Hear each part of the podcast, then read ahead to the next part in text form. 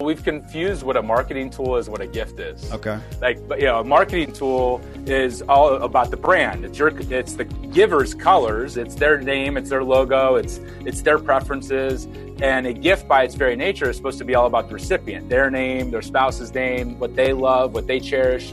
And so what I love is that because gifting has gone awry, the bar is so low that when you actually engage people, really, it's not about the gift. The gift is really just a delivery vehicle for love. Welcome to The Ziglar Show, where we inspire your true performance. I'm your host, Kevin Miller. In this show, we're talking about gifts. I'm not talking about giftings as in talents and abilities, but literal gifts.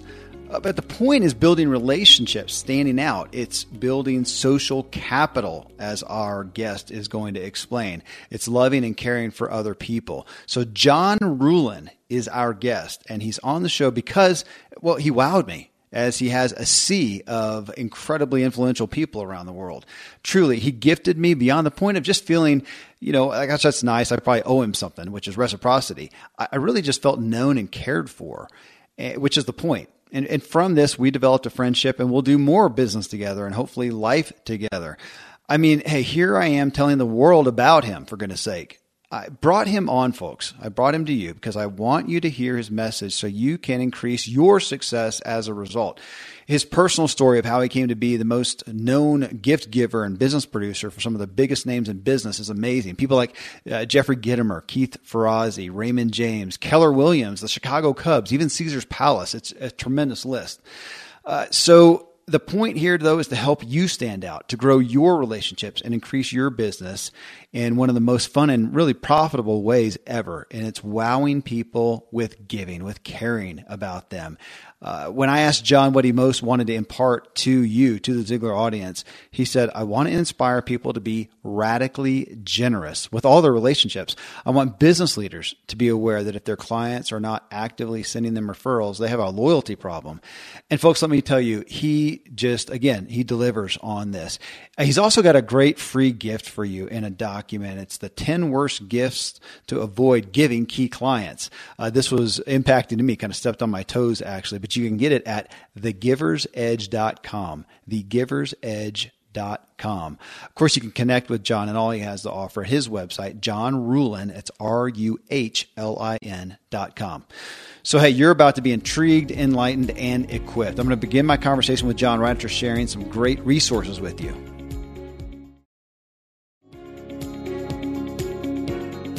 Okay, folks, here then I bring you the gift-giving maestro himself, John Ruhlin.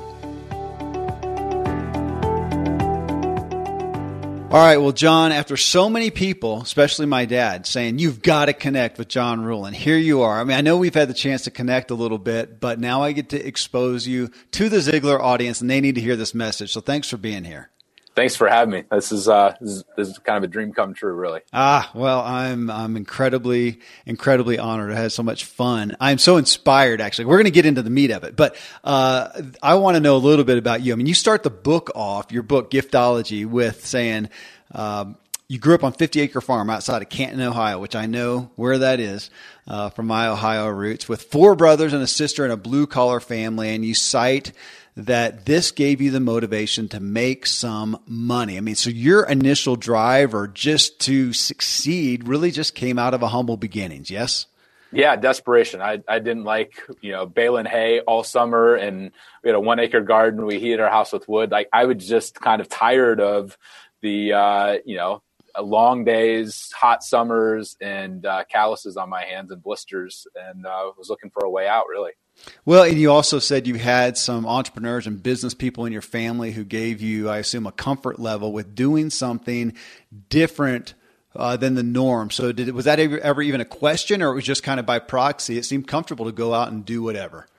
I mean, my grandfather was an entrepreneur, but that term didn't exist back then. And I didn't really know how much money he had. I knew he was successful, but he was the guy that wore Dickies that had ripped holes in them, and, socks had holes. But I remember hearing about him buying his Lincoln in cash. And so, like, he didn't dress fancy or act like he had money, but he ran a company. But I thought my ticket out was to go be a doctor, because my mom was into health and wellness, and I was going to go be a DO or a chiropractor, because, like, our doctor growing up was actually a chiropractor. And I thought, well, they make a bunch of money. I think they do. They seem to have a nice office. And so I had gotten literally straight A's all through school and was kind of an overachiever. And so I thought that was my ticket out. I didn't realize, the curveball that was going to get thrown. Yeah. Well, and you talk about, and I'm going to get into it here in a second, your story of starting off in sales and with Cutco. Did you actually ever finish college? Because it sounded like this came in, took off. And I wondered, did you even complete that? Yeah, well, I mean, part of the desperation of having to pay for college was why I went and interned with Cutco. And so after I started with Cutco when I was 20, and I decided, I'm already this far in, even though I was skipping class to go speak at meetings and do different things. I was like, I've already paid for this much. I might as well finish out, make mom proud. Yeah. And so, I did finish, but I will say that, for me, one summer of selling Cutco was more valuable to me than, 4 years of a typical, this is a high end liberal arts education, Christian university. It's a good school, but my experience with Cutco would dwarf that any day.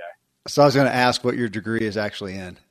Well, it started in medical, and then halfway through, I was like, I'm not going to go to med school. Like, when Cutco took off, I was like, what can I do? And I basically switched it to PR and marketing. Oh, nice.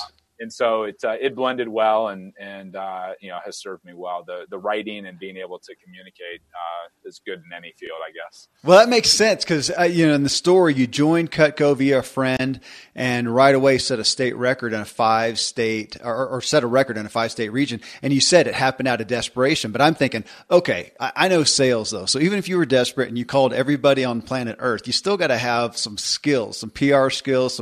Was that some of that natural, or were you pursuing that as well? Just how to win friends and influence people, in essence. Yeah, I think that I started devouring books. I started devouring John Maxwell and Ken Blanchard and stuff. I think that because I wasn't a typical salesperson, like I would sit down and like a typical appointment's supposed to take 40 minutes, and I would sit down and make people dinner and spend 3 hours showing them knives. And what I realized very quickly, I'm good at seeing the angle, and I'm good at connecting with people one-on-one. Like I'm not the life of the party. I'm not the big gregarious. Like people see me on, stages at Google or Million Dollar Roundtable now. And they're like, oh, you must be an extrovert. And what's funny is I'm actually naturally an introvert. Like I can go and play the extrovert on stage or for a couple hours, but at parties, even at home, I'll leave my own party 2 hours into it and go just decompress. Cause it takes I love people, but I also need my alone time. And so I think that, the reason I did so well with Cutco is I started to realize my early mentor, Paul, the attorney, was a rainmaker. And when I pitched him the idea of giving away Cutco and he comes back to me and says, I don't want to give away pocket knives. I want to give away paring knives. I realized I'm going to start asking for all business owners, because if they're like Paul, they have disposable income, because he had bought a set for himself and his 3 daughters that weren't married. So he dropped $3,000 on knives as my third appointment. Yeah. And so I think that his belief in me, and he literally said, John, I love the product. I love what you're doing. My parents thought I was crazy. So I had early on, fortunately, a mentor that, was that radically generous person, was always giving things away. And he believes in me. He buys knives. And then he comes and buys 100 paring knives to give away to all of his top clients. So he dropped $5,000 on top of that and said, John, I want you to start passing these out to all the people you're going to meet with. And whether they buy or not, tell them Paul wants them to have a piece. Wow.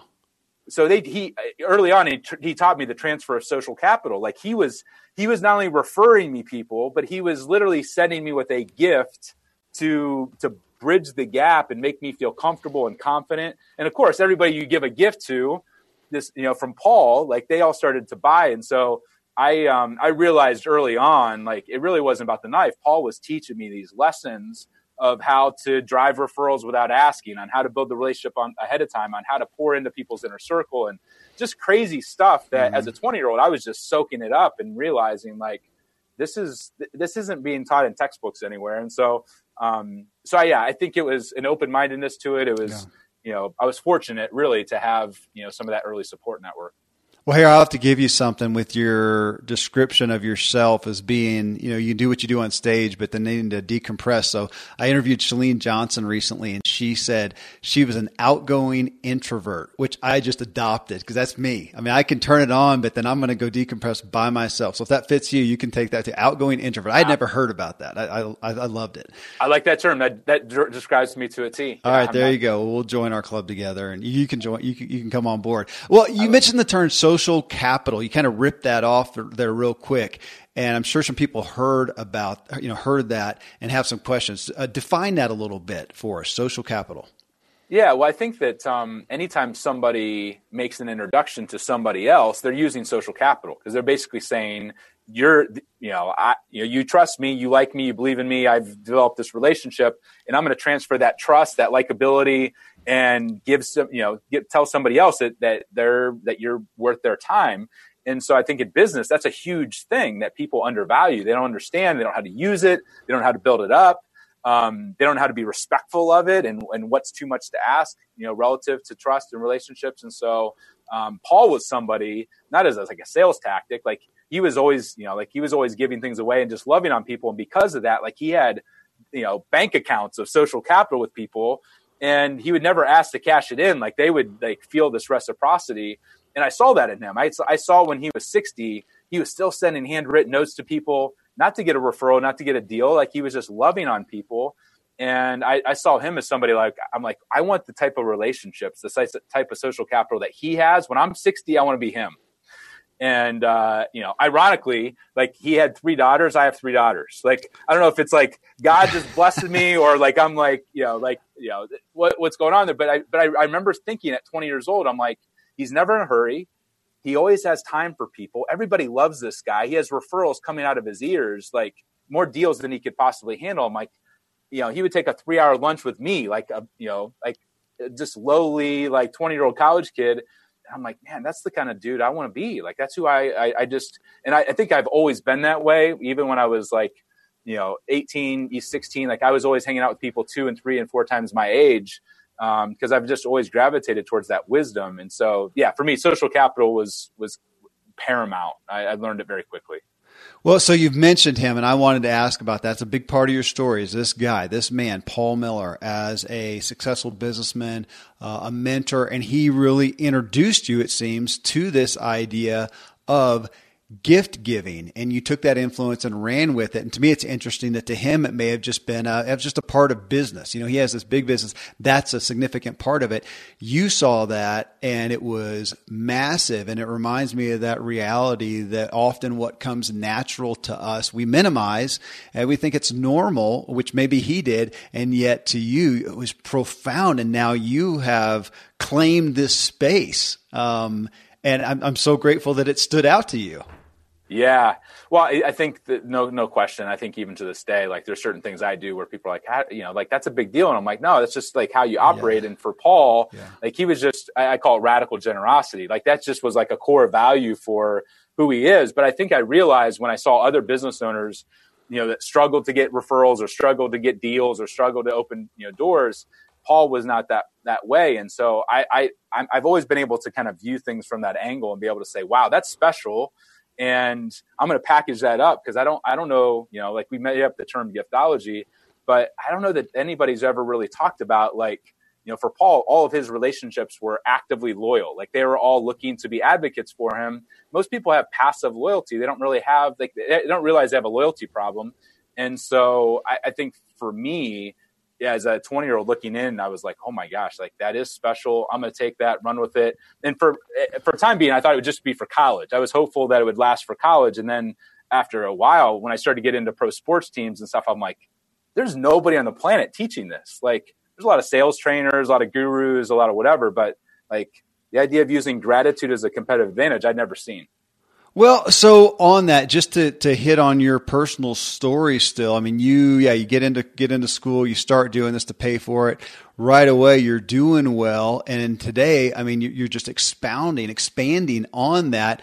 Was it just a straight run of success from you from the get-go?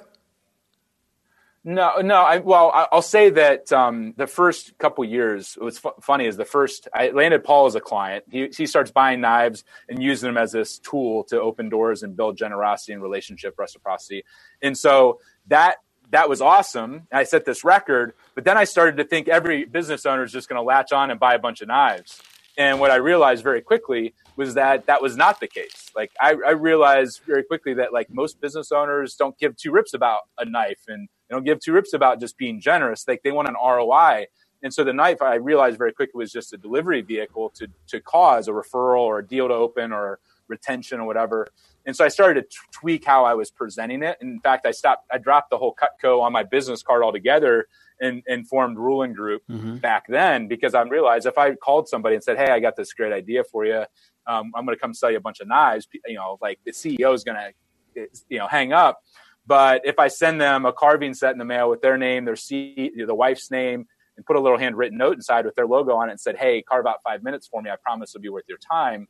I started to land these massive meetings. Yeah, I'm sure. With $200 million companies. And, of course, the CEOs are like bewildered. And they're like, are you here to sell me knives? Like, I thought you'd be like a seasoned sales executive, like 55 years old. And I'm 21 and like the one suit I had. And I'm like, no, I'm here to help you and your 1,000 sales reps do exactly what I did to you, to your top 10,000 relationships. And so it took a couple years for it to build, but I was smart enough to say, like, I need money to live on. So I just started to ask for all business owners. And so I would sell them a set for themselves. I'd build the trust and the relationship. So they drop $1,000 or $2,000 or $4,000 on knives just for their own personal use. Mm-hmm. And then 6 months later, 12 months later, a year or two later, I would go back to them with a couple pieces with their logo on it, their name on it. And I would present it to them as a gift. And just as, at the very least, it was thanking them for the business and them believing in me. And they would be like, oh my gosh, like this is way better than the turkey or wine or crap that I've been, swag. Yeah. And so it was a longer term play. But I was able to do relatively well without having to land the corporate deals right off the bat. Yeah. Okay. For disclosure, I gotta say, my dad, Dan Miller, everybody knows him, 48 days. He sent me John's book, which is an incredibly beautiful book. Black. It looks beautiful. It comes in this leather type looking bag. It's impressive. Sent it to me. And as a negligent son, I did not dig in. So months later, I get the package, and I think I was at home, and one of the kids, they always ask, I get stuff at home all the time. They say, can I open it, Dad? Sure. They open it up and they pull this knife out with my name on it, customized for me and my wife. What on earth is this? The best gift ever. I was totally floored, which is the point. There's the point. That's what we're getting into. And that I picked up the phone. You and I talked for an hour or more, I think. And talk about an open door. I always say that the Ziglar name opens every door for me, but man, a hand engraved knife is profound. It just knocks your socks off.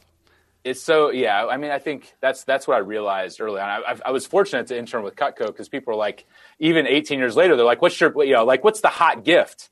And I'm like, Cutco knives. And they're like, but you did that 18 years ago. Like, is it like still, like you still sell knives? I'm like, we sell millions of dollars in knives because the humanity of a relationship, it doesn't matter if you're selling widgets, financial services, doesn't matter if you're $1 million business, a $20 billion company, or a pro sports team. Like, I always ask the question, I'm like, does your business involve people and human relationships? They're like, yeah. I'm like, then Giftology, the knives, all that works because you're dealing with people, and like we all cook or are foodies or have families and all those sorts of things. So it boils down to some very, very simple things. And it's fun to see. It never gets old. My love language is words of affirmation.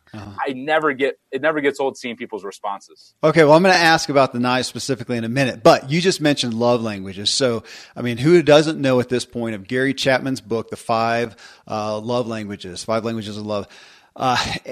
Gift giving is one of those 5. In my experience, though, I would say there's probably less emphasis on that in our culture, in the business world. And as we even talk about personality profiles, there seems to be less focus on that. And when you talk about gift giving, people think about birthdays and Christmas, and it's usually at least from the parental standpoint, it's like, oh my gosh, or the spouse standpoint, what am I going to get? It's not thought of. It seems like it's been devalued somewhat. So when I say that, when you look at what you're doing and the results that you see that you're getting, and yet see where our culture, does it seem like we've kind of gone awry with the whole gift giving mentality? Yeah. Well, we've confused what a marketing tool is, what a gift is. Okay. Like, a marketing tool is all about the brand. It's the giver's colors. It's their name. It's their logo. It's their preferences. And a gift by its very nature is supposed to be all about the recipient, their name, their spouse's name, what they love, what they cherish. And so what I love is that because gifting has gone awry, the bar is so low that when you actually engage people, really, it's not about the gift. The gift is really just a delivery vehicle for love, for respect, to make somebody feel VIP. Like we all like have heard the quote, like nobody remembers, you know, what you said or whatever else. They remember how you make them feel. And oftentimes, you know, referrals and deal flow and partnerships, they all come down to, do I like that person? Do I want to engage them? Do I enjoy them? And how does that person make me feel? And so what I love about your question is that most people, because they discount it, they don't put any effort into it. It makes the handful of people that do it really well stand out so far and above everything else that it's become like a secret weapon to be able to engage people really differently. That's great. It reminds me what I talk to my kids about in the aspect of how to win friends and influence people is they want to stand out as kids or young adults. Just have the handshake, say thank you, smile. It's so stinking easy. And so I hear you saying that right now. And thanks to these sponsors for bringing us today's show.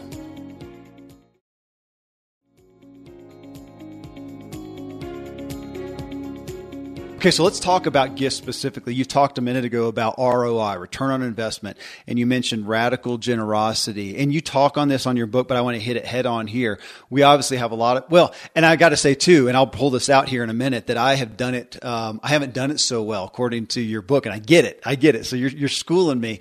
But so many of us feel like it is just kissing up. Of course, you know, you give a gift because you want something, or you give a gift because somebody did something. And I'll disclose that one. So I think I told you this when we first talked. We've been giving gifts here we have a high-end medical practice, and, you know, a referral's worth a lot. And when we get a referral, we ask where every patient comes from, and we send a gift for the referral. So it makes sense. One, so we're doing it not as a surprise. We're doing it because we got something. So we feel reciprocity, one. And then two, we've been doing a high-end restaurant gift certificate thing, something that, you know, they use it once and it's gone, obviously. So we violated it, you know, twice. But we'll come back to those specifics here, but just on the feeling that people have of, okay, a gift giving, that's so, I'm just kissing up. They know that I am. It doesn't feel authentic. Yeah. Well, I think that if you give something and you expect something immediately in return, then yes, it is a bribe. You're trying to manipulate. If you give a gift and similar to what you do, like with a handwritten note or taking somebody out to dinner, if you're doing it with the long-term relationship in mind, obviously we're all in business to make a profit. We all hope that, you know, from a biblical perspective, faith perspective, or just how the world's wired perspective, we all know that like we reap what we sow, that there, you know, some people call it karma or whatever you want to call it. Like when you love on people, like it comes back oftentimes tenfold, but you don't know how it's going to come back, when it's going to come back. And so I think that people can tell the intentions. Are you trying to manipulate them? Are you trying to honor them? Are you trying to honor the relationship? And that's why we don't recommend gifts after referrals, is that you turned it into a transactional relationship.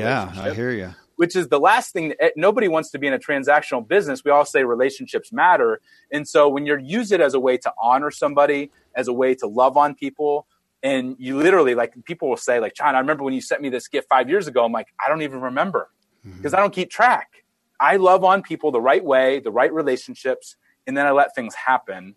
And because of that, it you know, sometimes it's 100x return, but sometimes, like, you know, the Cubs took me 7 years to land as a relationship and as a client, 7 years of giving. So I'm okay with, you know, like the funnel being wide and big and building the relationship for the long haul because I'm not going anywhere. Well, so give for the average. I mean, so here at the Ziglar audience, we have people who own big corporations. We have people who are solopreneurs. So we run the gamut. And as we're all listening to this thinking, okay, if you're not doing it for a specific aspect of reciprocity, you know, because the person did X, Y, Z, is it just totally spontaneous out of the blue? Are you looking for a no reason? I try to lay out. So for our relationships, I budget between 5 and 15% of net profits to reinvest back into my relationship. So a lot of the gifting we're doing isn't on prospects. It's net profit to do three things. One is to keep the relationship, to grow the relationship, and to inspire them to become my sales force. When people are loved on in a certain way, guess what? They do want to reciprocate, but I don't hold it over their head. Repeat those three again. I wasn't quick enough. I want everybody else to hear it too. Say it again. Yeah. So to keep them, so to retain your clients, like most people have holes in their bucket. They don't realize it. Yep. And once you get somebody in the door, that's when most people take advantage. It's like a marriage where it's like, I married you and I said I loved you back when we got married. It's like, no, like you court your wife continually. Right. So you want to retain them. huge, like massive. And you want to grow them. So most accounts have the potential to grow or across divisions. You know, that you want to grow that relationship, that grow that account. And the third is the secret sauce. When you love on people, when you're a world-class organization in every other way, and on top of that, you put the cherry on top of the sundae and you still love on people and treat them like gold, they're inspired to want to become your sales force. So I don't have any sales reps. I have thousands of clients. Some of them are CEOs of billion-dollar companies that have become my sales force. And they, when they're golfing with people, when they're having a glass of wine at the bar, guess what they're talking about? Yeah. They're talking about me and Giftology and all of these settings. And so literally, like, we get overwhelmed with too many, I don't want to say too many referrals, but we literally can't handle sometimes the inbound of leads because all of our clients have become salespeople. And so when we're looking at a reinvestment, most people are like, oh, how much do you spend on prospects? I'm like, I haven't sent a cold gift in a long time, a very long time. So the $400,000 budget, my personal budget for gifting, most of them are going to our warm market, and I'm cultivating them for the long term to become my sales force. That period, end of story. Goodness. Okay. And obviously it pans out here. That's where I'm having you on the show, exposing you to a zillion people because I was impressed. And, you know, I've got businesses right now. So I went to, and yeah, here's shameless promotion, folks. I went to Ruhlin this morning to Ruhlin Group, RUHLIN group.com. And you see, they've got a little video there that talks about this, the essence of this message right here. And I gave them my information because I want to get set up for, I've got 3 different businesses I have in mind right now so I can have these gifts going out methodically. And again, just walking this out because I know that. I mean, we all know, we should know. I was taught early on that the most profitable person to go after is the person who's already bought from you. I've got so many people out there, and instead of going out here and buying Google ads or Facebook stuff or, you know, ads on even a podcast like my own, to go back to the people I have and to take care of them, to love on them. I love your statement on there is something that I got to admit, I think I just taken for granted. I really have. Yeah.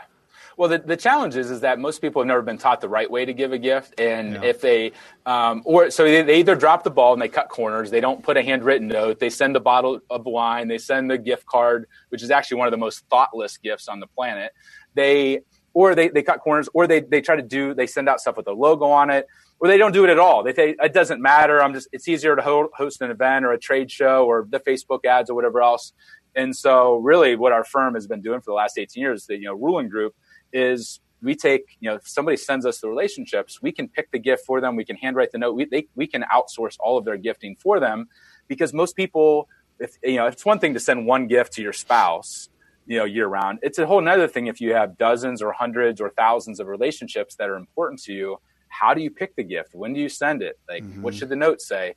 Most people get caught on one of those hurdles and then they just put it to the back burner. And they feel grateful, but they never actually take the opportunity to put it into action with any sort of system. And so that's really what the Giftology system is saying, you should be saying thank you year round, not at Christmas. That's the worst time to send a gift, by the way. My gifting budget, $400,000, not a penny of it, not a dime. That's like a black hole because it's out of obligation. Yeah. And I'll give gifts to my 3 daughters, but I'm not sending a gift in business because I want to put $1 in and I want to get $10 out over the next 10 years. And if you want to do that, it has to be a surprise and delight. It can't be out of obligation. Okay, so you just talked that, put $1 in, get 10 back. So talk to us about the return on investment. The lifetime value of a client.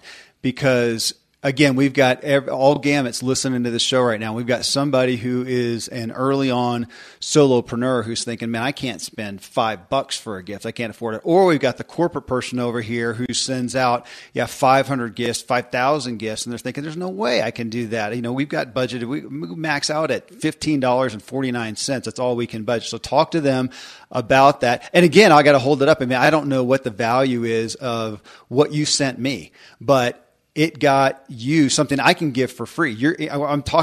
Our folks needed this message. So tens of thousands of people are going to hear this.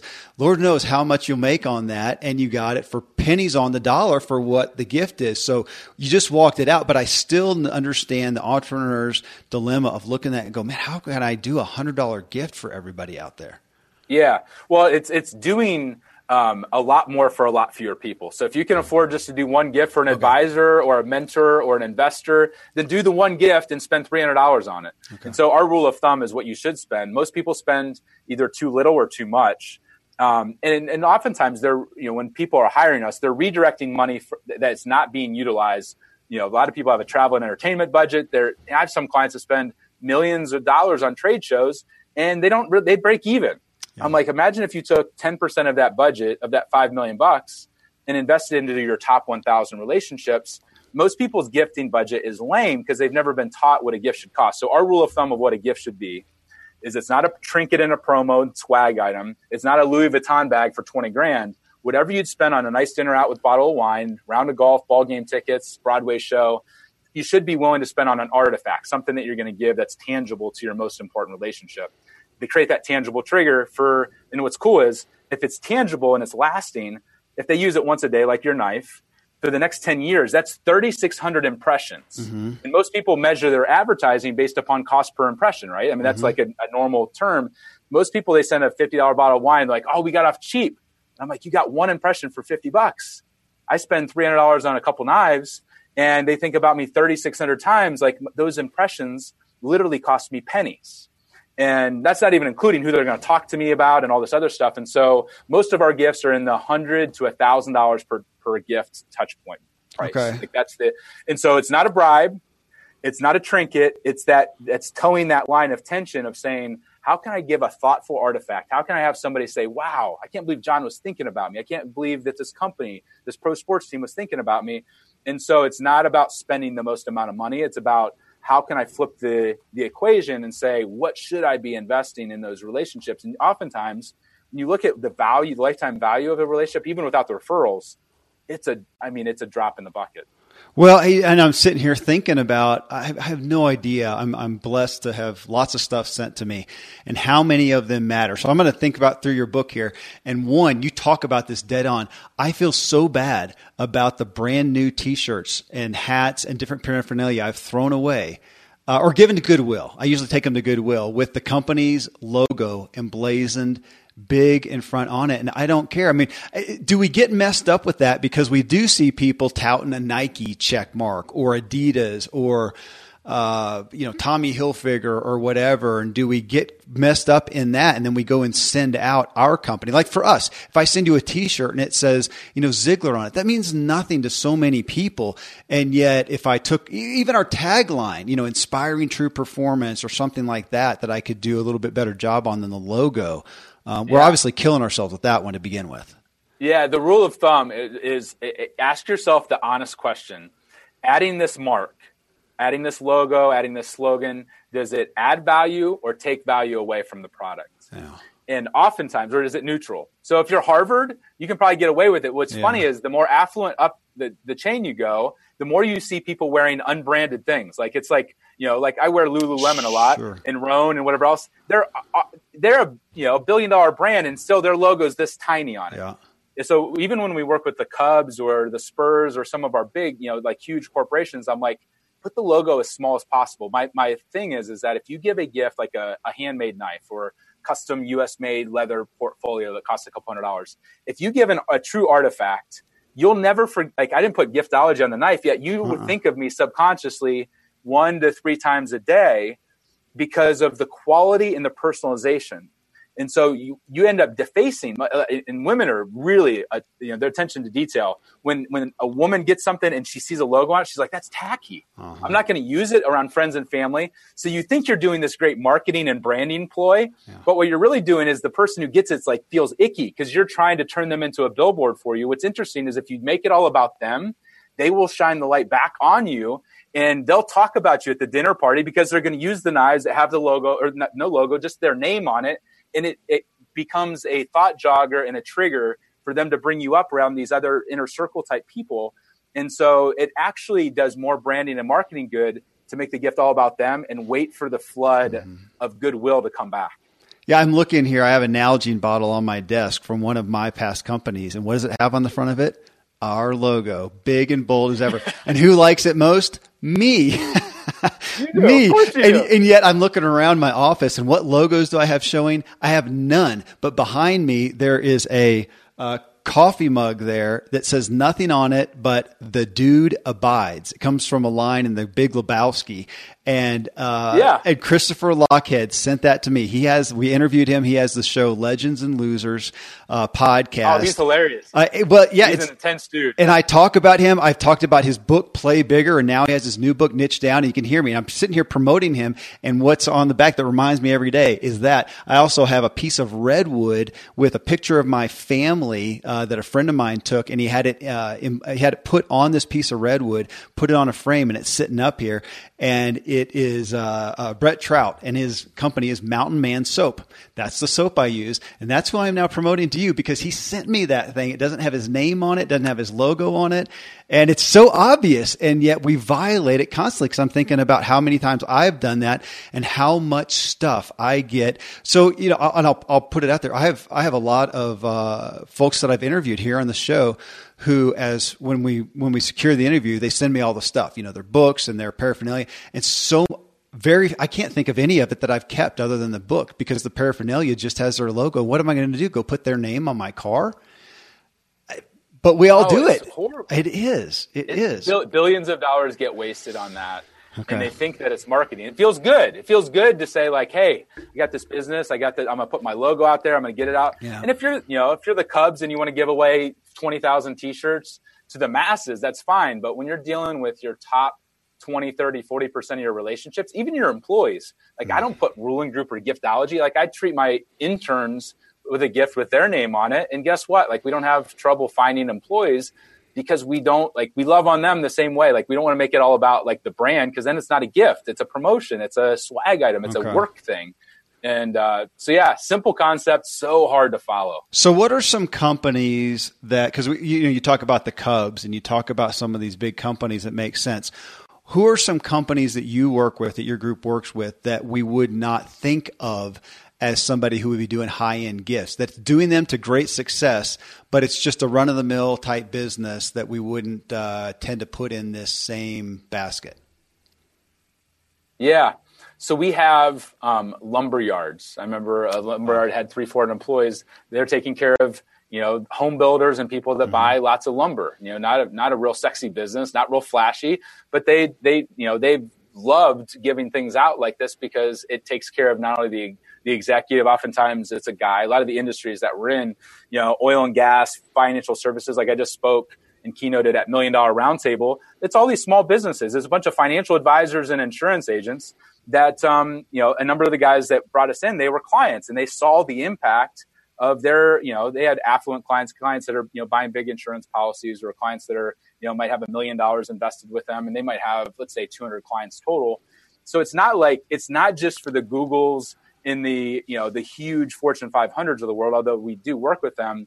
My sweet spot is when working with small companies, because they're going up against the 100-pound gorilla, and they can't outspend them with ads. They can't outspend them at events, with trade shows. So they need to invest $1 and get $100 impact. And so they come to us and say, John, like, we have these really trusted relationships. They might be 20, might be 200. And whether it's a financial advisor or a widget manufacturer, at the end of the day, like, it all comes down to what I talked about before, which is the humanity of the relationship. And, all things being approximately equal, we do business with people that we like. And so I love small business, EO, YPO, Vistage. Like, I speak all the time to those groups, because they're, they're $5, $10, $20 million companies. And I resonate with that, because I bootstrapped this business and had to figure out how to do it. And I didn't take any outside capital. And so I get when they're like, hey, we don't have an unlimited budget. What can you do here? I'm like, I get it. I understand. Like, let's start small. Let's work out this and then we'll show you some results, and then you can grow. So you have made a claim to fame with Cutco knives, literally. And obviously that speaks to me. Well, you mentioned it a minute ago. I cook every single night for anywhere from 8 to 20 people. And so I use those knives, man. They get high mileage for me. So not everybody's a cook, but they do a little bit. But my experiences, even those that don't, it's almost kind of like having a decoration. You want to have a nice looking set of knives and a cutting block. I've seen those in people who I know, they don't cook at all. They need to give me their knives. So I get that. Now, there are some people though who you've out-knifed them. You got to do some other things. What are some other? Give us another kind of a list of some top tier types of gifts. You called them artifacts beyond just the knives as well. Yeah. So the knives are still number one because I can take a $10,000 set and break it into chunks and create this continuity program for 10 years. But there are people like literally like a Cameron Harold, who I did the Brooks Brothers experience, $7,000 for his hotel room. I've given him every knife on the planet, so I had to find other things. Yeah. And so one of the things I used to make fun of, you mentioned the mug. I used to think coffee mugs are the worst gift. It's a corporate thing. You know, it's like the water bottle now. It's like just overdone. And then an artist made a mug, a $600 mug. They're called Artifact Mugs. You go to artifactmug.com, you can see them. But he carved into it my wife's whole life story of her on the farm with her dad who passed away, like her leg, like what her character traits are. And then he made one for me, and he drove 9.5 hours to hand deliver these two $600 mugs. And they're called Jars of Awesome. It's almost like a vase with a lid on it where you put notes in it of like, you know, thoughtful things or awesome things that have happened in your life to remind you of the bad days, you know, like to remind you of what happened. And those things are like $2,500. He hands me like four of these things and I'm in tears. I met him at a restaurant because I was not sure if he was crazy or not. I had no idea who this guy was. And so we started to source these Artifact Mugs for even billionaires, because even a billionaire is going to drink coffee or tea. Yeah. But when it's everything that they care about, who poured into them when they're like 10 years old, like we get the intimate story of who they are and carve that into a mug. And I would rather give one of those $600 mugs than a $60,000 watch to a billionaire, because he can go buy the watch and he could give two rips about it. But the mug is almost like winning an award. It's like, it's a encapsulate who they are, and it reminds them who they are. And so I love, you know, I use the word artifact because the word gift has been cheapened, because people think about swag and promo and trinkets and tchotchkes. And so when I think of an artifact, I think of giving one thing or a couple things to people that if their house was on fire, what are the handful of things they would grab? Yeah. And it's usually an artifact. Yeah. It's a photograph. It's their dad, you know, the flag that you know, he served in the military. It's something that the wife gave, a picture. Like one of my favorite stories is three kids, when their dad passed away, blew through $5 million of inheritance fighting over a $20 item. Oh. And it was a harmonica. One of my buddies was the lawyer who had to mediate this. They blew through $5 million. And the reason they blew through it was every day after dinner, the dad played the harmonica for like 30 years. And he didn't put in the will where that harmonica was going to go. Wow. And so they literally fought over it and blew through their inheritance. It's a true story. And I'm like, the reason the knives work, the reason the mug works, the reason the leather goods work is when you can weave something into the fabric of somebody's life over, you know, for decades, all of a sudden that very insignificant item has all of this meaning based upon what it represents and the memories that it jogs and the history. And usually people's inner circle gathers, even, you know, 2000 years after the Last Supper, we still break bread and we still like connect with people over food and beverages in the kitchen. That's like the inner circle. Yeah. And so anytime I can connect an item to that inner circle and to that breaking of bread, that simple element of humanity, the meaning that gets woven into that is just powerful. So the focus, so it's not so much as finding, do you have clients, again, let's just go to the middle, you know, small business where you're best off to, are you encouraging people, you know, find a gift like the knives, find something that you can automate so you can send them out at will, but also be looking for that thing that is going to specifically matter. I mean, you're coming back to relationships. Know the person. This is classic sales. Go in there, see what their thing is, figure out what their gig is, and try to find something powerful that's going to impact them personally. Impact them in their inner circle. One of our core 10 principles of Giftology is, it's one thing for you or I to get something because we get things, we travel, we get nice things all the time. People that get the worst side of me being in business and traveling and speaking on big stages is my wife, my team and my assistants, my kids and my pets. So if somebody wants to get to me, they could invest $100 into me, or they could invest $1 into my wife or to my assistant. And so a lot of the gifts, the reason we do the knives and the mugs and the different things that tie in to somebody's inner circle, because if I can engage that person, they become the internal advocate. They become my internal champion. Like, I've landed massive deals, not because I was a good pitch person. It was because their wife was like, hey, have you started working with John yet? Have you read Giftology yet? Like, you got to go have dinner with this guy. Like, when you can honor the people around them, that's one of those special concepts that most people are like, oh, the guy likes bourbon, the guy likes cigars, the guy likes golf. Who cares? Everybody knows he likes that, and he already has it in 10, you know, 10 times 10. So oftentimes the Artifact, including the family and that inner circle, is where you get some significant mileage. And my other thing is, like, find things that most people go really cheap. Like, that's why we have metal business cards and metal letterhead. Most people spend the least amount possible on those things. I spend $9 on my letterhead. It's a sheet of steel. And so I love taking something like a portfolio that most people would spend $10 on from China. I'll spend $200 on it. I'll give it to somebody. And it's oftentimes worth more than the $3,000 watch, because it's a category of an item that most people have really cheap. And I go all in and go and get best in class. And so the idea of taking a very simple artifact, I call them practical luxuries. You go all in on a practical luxury. Now people, it's their favorite one and they'll actually use it, versus it just being like most people have enough stuff. Mm-hmm. But we all have room for best in class of the one item we use every day. It's just so convicting. It's common sense that is just not common anymore. So I'm talking to you. My studio is here in a medical practice that I'm partnered in, and I could not tell you the last memorable gift or offering of any kind that we got. From the Christmas gifts, like you talked about, they're going to send us food that we don't want because we're already eating too much during Christmas time. And here, this is a wellness clinic, and they'll send us, gluten cookies. None of us eat it. We throw it away, literally. And the meals that they bring is just run of the mill. And so back to where we started with, so easy to stand out. It feels like a duh moment. So easy to stand out. Yeah.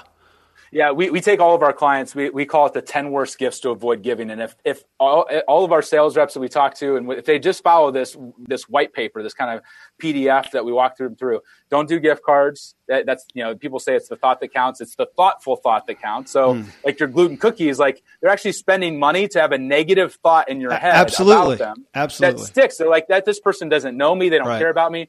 Same thing with a gift card. It's like, basically, I don't know you. I don't care about you. You're not worth my time. Here, go buy your own gift. Yeah. And so if people would just avoid, I don't know if you're, I'm a giftologist, I'm going to give a gift. If they want to go in and read the 10 gifts, they can download it for free at thegiversedge.com. But it's the exact same thing that we walk the Cubs through, or any of our other clients. And it's not, none of it's rocket science, but you're going to go on there and you're like, oh, most people go on and they're like, John, how did you know this is the 10 things I send out the most often? and it freaks some people out, but then they're like, at least I can change and start doing things differently because they're now aware of it.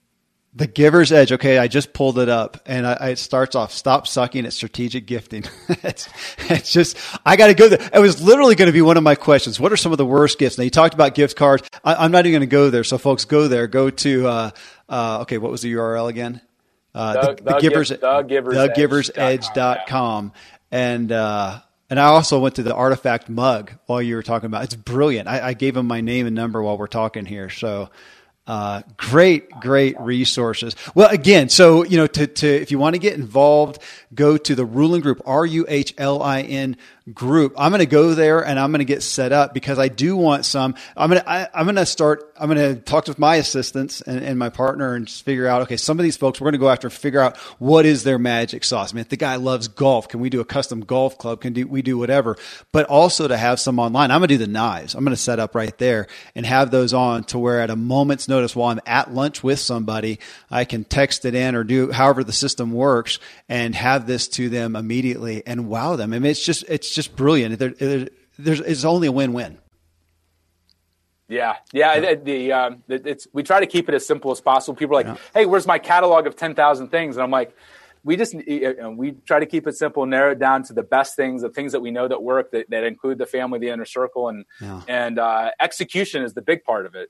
A lot of people have good ideas, but if you don't actually do it on a consistent basis, then, you're not going to get the results that you're looking for. Well, it's so fun too, because I'm thinking about some people and how can I go past them, figure out what their wife does. And we're in this age of social media. You can go find their Facebook group, their Twitter group, whatever, figure out what their family's into, their spouse, wife, husband, whatever, and wow them. It's just brilliant. That's why we wanted to have this conversation, John. Thank you, man. Thanks for doing this. It is exciting. It sounds fun, because who doesn't want to give a good gift that blesses somebody? And yeah, we all know reciprocity happens. But I love your long-term vision of it as well. It's about loving people, bottom line, which can't get any more Ziglar-esque than that. And thank you so much for just spending the time and bringing us this message that we can all benefit from right now.